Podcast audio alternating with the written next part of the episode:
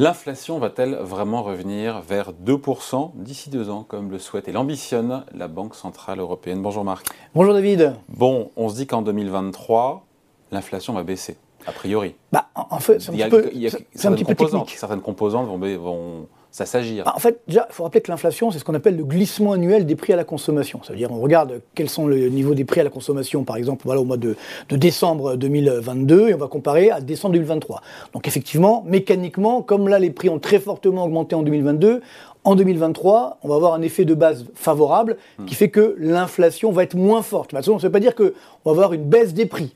Simplement, il y aura toujours donc l'inflation positive, mais on va passer, je pense, d'abord en première partie de l'année 2023, on sera autour des 8 à 10% je prends le cas de la France, et après on va reculer progressivement. Pourquoi ça a continué d'augmenter en début d'année ah bah, C'est très important. Pourquoi? Parce qu'en fait, beaucoup de tarifs sont négociés à l'année. Ça, on ne le dit pas assez. Beaucoup d'entreprises, en fait, négocient le, tarif de, de, leur consommation intermédiaire à l'année, notamment d'un mm. point de vue énergétique. Ce qui fait que en 2022, jusqu'à la fin 2022, on avait encore les prix de 2021 qui étaient là. À partir du début 2023, là, c'est les nouveaux tarifs qui arrivent. Et donc, tous les industriels, effectivement, ont répercuté la hausse des cours des matières premières, notamment énergétiques, sur leurs prix. Ce qui veut dire que bah là, mécaniquement, on va avoir une augmentation euh, des prix à la consommation sur le début de l'année 2023. Et n'oublions pas également tous les tarifs administrés par exemple, le ticket de métro, hmm. oui, c'est très simple, mais il va flamber. Donc, ce qui veut dire que là aussi, on va avoir un effet de base, mais quand même positif. Donc, l'inflation va quand même atteindre 8 à 10% Donc, ça veut dire quoi? C'est-à-dire que le fameux bouclier tarifaire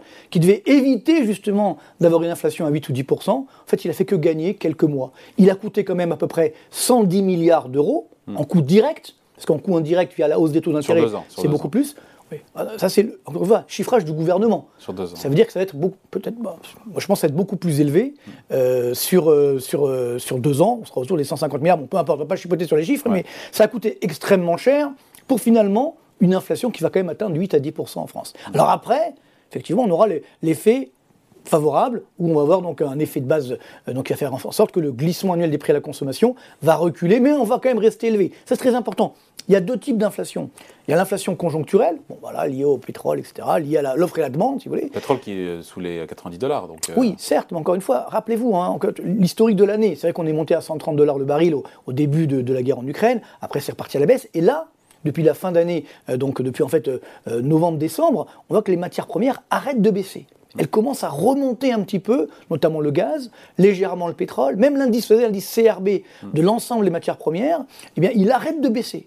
Ce qui veut dire qu'il n'y aura plus d'impact favorable sur la baisse des prix. Donc, on va maintenir une inflation autour des 4 euh, à 5 Donc, c'est là où il y a l'inflation, donc, euh, on va dire conjoncturelle, qui mécaniquement va un petit peu baisser, mm. ce qu'on appelle de la désinflation, donc euh, un niveau d'inflation moins fort. Et par contre, vous avez l'inflation structurelle.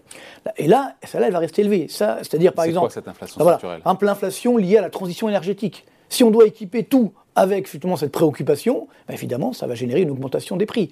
Euh, si effectivement on veut, euh, de notre côté, faire de la démondialisation, c'est une très bonne idée, on veut réindustrialiser, bon, à mon avis, c'est beaucoup de marketing, mais enfin, hmm. comment va-t-on faire? Mécaniquement, les prix sont plus élevés. Hmm. Donc, ce qui veut dire que là aussi, on a un impact durable sur l'inflation. Ça, c'est très important parce que toute notre génération, si vous voulez, la, dernière fois qu'on a eu une inflation si forte en France, par exemple, c'était au début des années 80. Vous voyez, donc on était tout petit. Hein. Mm. Donc euh, certains n'étaient même pas nés de ceux qui nous écoutent. Donc ce qui veut dire que Emmanuel Macron, il avait, euh, c'était un, petit bébé, si vous voulez. Mm. ce que je veux dire par là, c'est que à partir de là, toute notre génération, on ne sait pas ce qu'est une inflation forte et durable.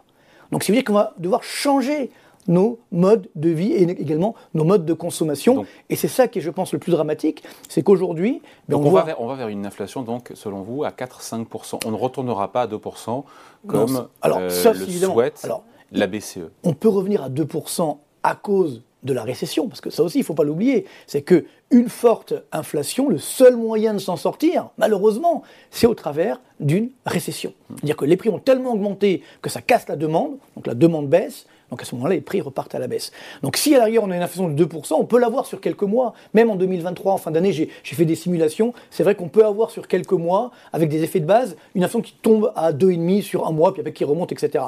Mais bon, mais globalement, euh, durablement, on aurait une inflation plutôt autour des 3 à 4%. 3 à 4%. Au moins, euh, je, je dirais jusqu'en 2025. Et c'est ça le problème, c'est qu'encore une fois, on n'est pas du tout préparé préparé à cela. Et donc, ce qui veut dire que. Mais en quoi c'est dramatique bah, d'avoir une inflation de 3 à 4 bah, Je pense que malheureusement, d'un point de vue de la consommation, eh bien aujourd'hui, on voit bien, hein, comme on n'a pas le pouvoir d'achat adéquat, eh on est en train de faire jouer la concurrence. Donc, on se tourne vers des produits à bas prix. Euh, donc, ça veut dire que par exemple, on voulait euh, punir la Chine, ben non, on, continue d'acheter chinois, peut-être même encore plus qu'avant, mm. ou indien. Donc, pas forcément de la, de la bonne qualité. Donc, ce qui m'inquiète, c'est d'un point de vue sociétal, il va y avoir des Français qui vont pas que des Français là, mais on va dire dans le monde développé, hein, certaines catégories de population qui vont pouvoir, on va dire, euh, acheter des biens de qualité, manger des biens de qualité, mais chers. Hmm. Et d'autres qui malheureusement vont devoir se contenter de biens de moins bonne qualité, moins chers, vous en jouer la concurrence, les hard discounters, etc. Voilà, donc c'est bien parce qu'il y a de la concurrence, donc on, peut, on, pourra, on pourra choisir, mais c'est clair que malheureusement il va y avoir une société qui va être, qui va être bicéphale entre une partie qui s'en sort, et une partie qui souffre de plus en plus. Mais c'est déjà le cas aujourd'hui, mais encore plus. Oui, encore plus, c'est déjà le cas. C'est l'histoire de, l'humanité, si vous voulez. sauf que, normalement, un pays comme la France, euh, sa force, ça doit être la classe moyenne. On doit avoir un petit peu de très riches, hmm. un petit peu de très pauvres, mais une, belle classe moyenne, si vous voulez, où on vit bien. là, le problème, c'est que la classe moyenne d'en bas, avec cette inflation, elle est en train euh, de se détériorer, elle est en train de tomber. C'est ça qui est dramatique. Et donc, là, on crée, euh, entre guillemets, des gilets jaunes potentiels. Hein, je, je, rencontrais dernièrement un des représentants des boulangers, par exemple. Vous voyez, métier de boulanger, le mec c'est sa passion, etc. Il, adore ça. Et là, il va, faire une va organiser une manifestation pour se plaindre euh, de la hausse des prix, etc. Donc quelqu'un qui n'aurait jamais dû entrer dans ce, dans, ce, mouvement, entre guillemets, de contestation où il veut tout casser. Donc c'est très dangereux. Alors quelle réponse de politique publique? Ben, La politique publique, elle est très simple. Comment on fait pour donner du pouvoir d'achat?